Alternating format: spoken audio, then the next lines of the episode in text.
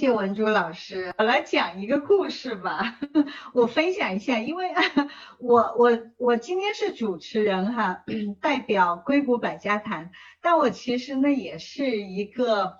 呃，也是这个文珠老师的合作伙伴，我和他也有一个访谈的节目，是在喜马拉雅上面叫闲话美国，啊，我们俩已经讲过、分享过很多关于文珠老师这个呃家庭教育理念，呃，在节目中。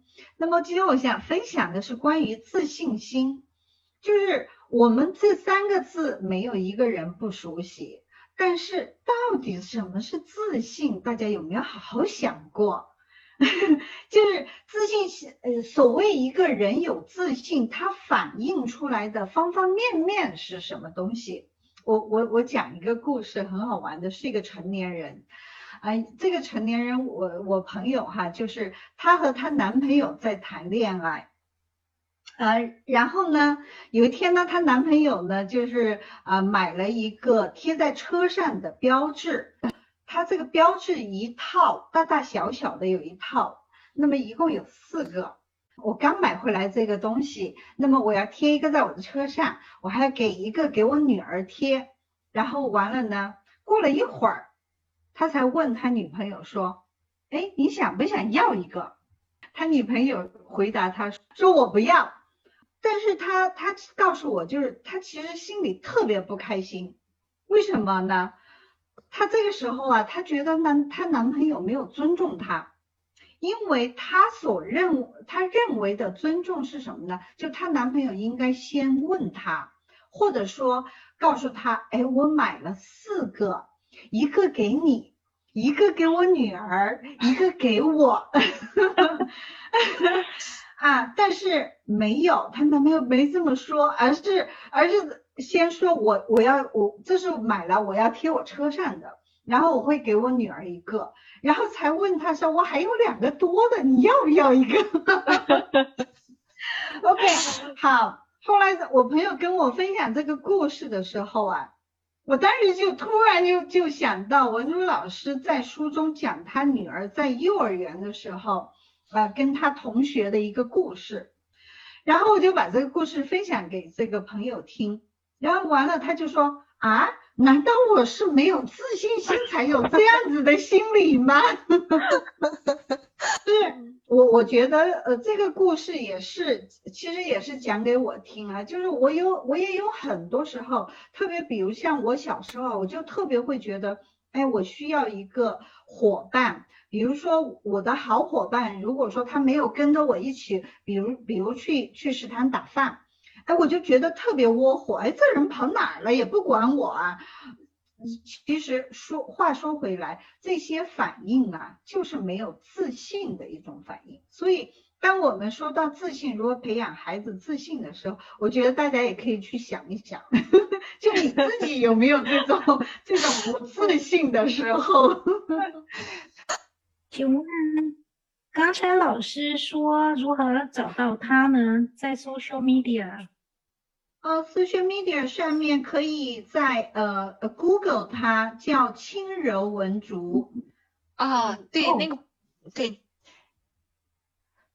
OK，雨桐还也雨桐也可以告诉他，就是我们两个那个文竹化教育的那个微信号也可以告诉他。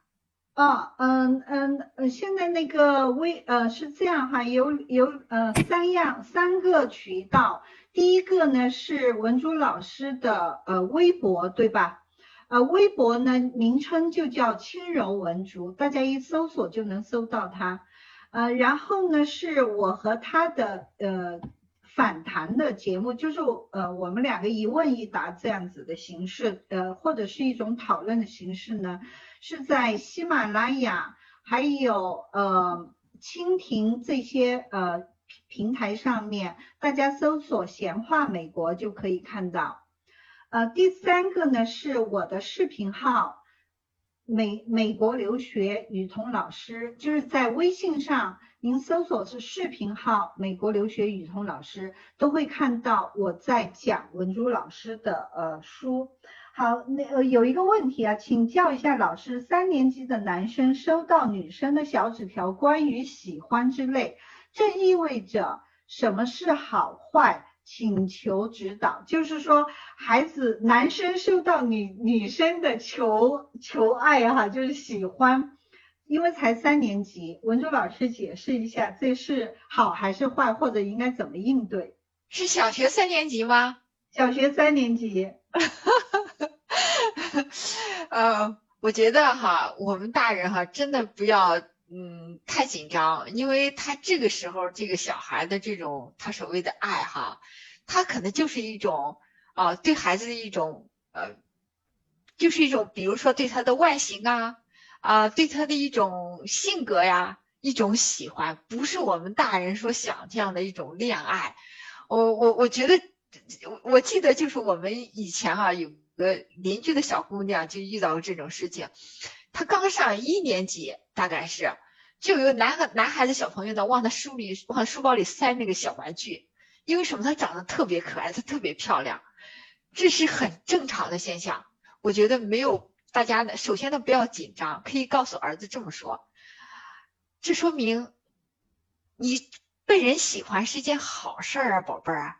说明你呢，你你在某些地方在学校肯定做得很好。那么你坐下来跟他聊聊，你在学校都做的哪些地方啦？你都做了什么了？首先你要了解孩子，他的心理动态是怎么样，他他他的给小朋友的交往的方式是什么样？他在学校的表现是什么？是不是很 outstanding？是不是很出色？是不是而很吸引人和 attractive 对的小朋友？是他的某些言行啊？还是有他特殊的长处啊，比如说他画画画的好，或者他歌唱的好，他体育好，他哪方面比较出色呀？给孩子可以聊一聊，然后呢，再问那个小女孩，她给你写了什么，对不对？如果这个孩子只他只是说啊，我喜欢你啊，只是仅仅的这么几句，或者是说你长得帅，那你就可以告诉孩子了，你长得帅可不是资本啊。这帅可是就在一小会儿，就你年轻的时候，你一个男孩子，你没有本事可不行的，你没有实力，人家现在喜欢你，到时候一定的年龄了，人家就不喜欢你了，人家真在该找男朋友的时候，你就没有竞争力了。你要告诉，你要这么告诉他，就是化不利为有利，就是把这个事情让这孩子呢去向上的动力，然后再问孩子。就是要问清楚这个女孩子到底是怎么写的。你问她，你说在学校里别人喜欢你都是因为什么？要明白这一点。如果孩子只是说，哎，如果这个女孩子说，哎，我喜欢你唱歌唱得好，我喜欢你数学特别有天分，我很佩服你，那不要紧呀，那是好事儿啊。你跟这个女孩子说，你如果喜欢数学，我可以来教你呀，我可以帮助你呀，这就行了。我觉得这个时候真的不要紧张。呃，然后家长家长补充的说，儿子也喜欢女生，还说将来要要要要娶她吧，应该是。所以啊，你看哈，我们这个这个这个青少年这个性心理啊，往往是被大人是忽视的。其实这个健康教育真的是应该普及。那么这个男孩子，你说喜欢这个女孩，你问他。你喜欢他，你你为你将来想用，就是什什么资格来让这个女孩来跟着你？你你你问问他，你可以找一些名人给他看，你找一些那种落魄的人，你看他能找着女朋友吗？你如果一个人在交，在这个这个地铁站流浪，你看还有人喜欢你吗？没有了。你喜欢人家可以，没问题啊。但是你要有资格喜欢人家，你没有资格的时候，那只能是是空谈。还有，你还告诉儿子要有自制力，这个时候是学习的时候。你如果你没有自制力，你不控制自己，你光是去喜欢，那就完了。那你将来就失去了这个学习的大好年龄和机会。你就可以呢，就是因为什么？你现在的这种可以说是啊。用现在的这个这种时间换取了什么？堵住了什么？换堵住了你以后的机会。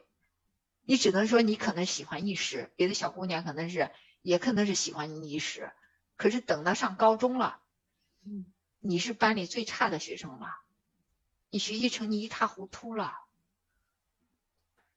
你没有什么希望的时候，没有几个人在喜欢你了，可能就没有人喜欢你，甚至还可能还是别人根本可能就看都不看你了。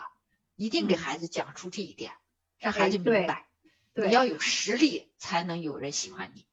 我我觉得就是说，因为孩子小学三年级，其实孩子还没有真正的懂这个喜欢呐、爱呀、娶嫁呀这些这些东西的。对。但是呢，但是呢，可以就这个机会呢，呃，教教会学生，就是教会你的儿子。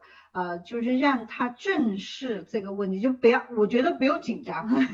我我儿子，我儿子一年级就收就收到女生了，我觉得 好奇怪，女生都会成早熟，然后都是给这个男男生写信的。我我儿子，我儿子一年级收信，二年级也收到信，第二年级收到信的时候他还生气呢，我儿子。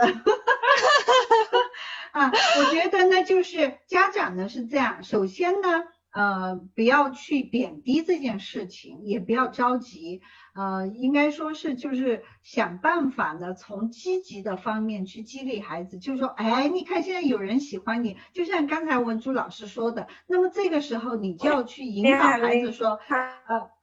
说孩子喜别人喜欢你喜欢哪些方面啊？哎，你有什么长处啊？你有什么优点啊？那我们应该继续放大这些优点，对吧？还有呢，要教会孩子一个责任心，因为是男孩子嘛。那那哎，现在有女孩子喜欢你了，那么你应该要学习学会一些担当啊、责任啊，比如说爸爸怎么照顾妈妈的啊，爸爸都把这个家怎么当起来的？你看，这就是男人的担当。那这个时候这样子一个引导，我觉得对男孩子也是会有积极的意义的。还有问题啊，我们我们得快一点哈，不好意思。嗯，还有一个是高二的孩子想提出休学去支教，想去寻找自己的价值和探索教育的意义。嗯，文珠老师，您看这个孩子怎么样？是高二的孩子是吧？高二啊，高二的孩子他有这个心愿，首先是好的，说明这个孩子很善良。嗯，他愿意呢去服务社会，他有怜悯之心，他有责任感，这首先要肯定的。但是可以给孩子这个问一下孩子，你如果你现在去支教，你的价值是什么？如果你将来能做什么？应该说你能做些什么？你能做什么？对对，而且呢，教什么？哎，对，不光是这个，你要去支教，首先你要自立呀。你自己都不自立，你靠着爸爸妈妈来供养你，那不是真正的帮助别人啊，那是拿爸爸妈妈的资源去帮助别人啊。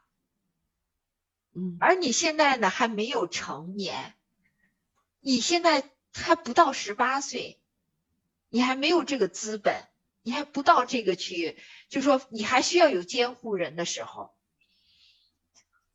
这是这是一点。还有一点，你可以给儿子说，给孩子讲，就慢慢沟通。你就比如说，你的志向是什么？你想是不是想当老师？你想当哪方面的老师？你就问他。他如果说想当老师，比如说想当数学老师，想当这个语文老师，那么你就告诉他讲，当老师是要有一种要有一一一要有要有资格的。这种资格不光是你师范学院的毕业证，或者是你教师的资格证书，而且你自己要有底蕴，要有实力的。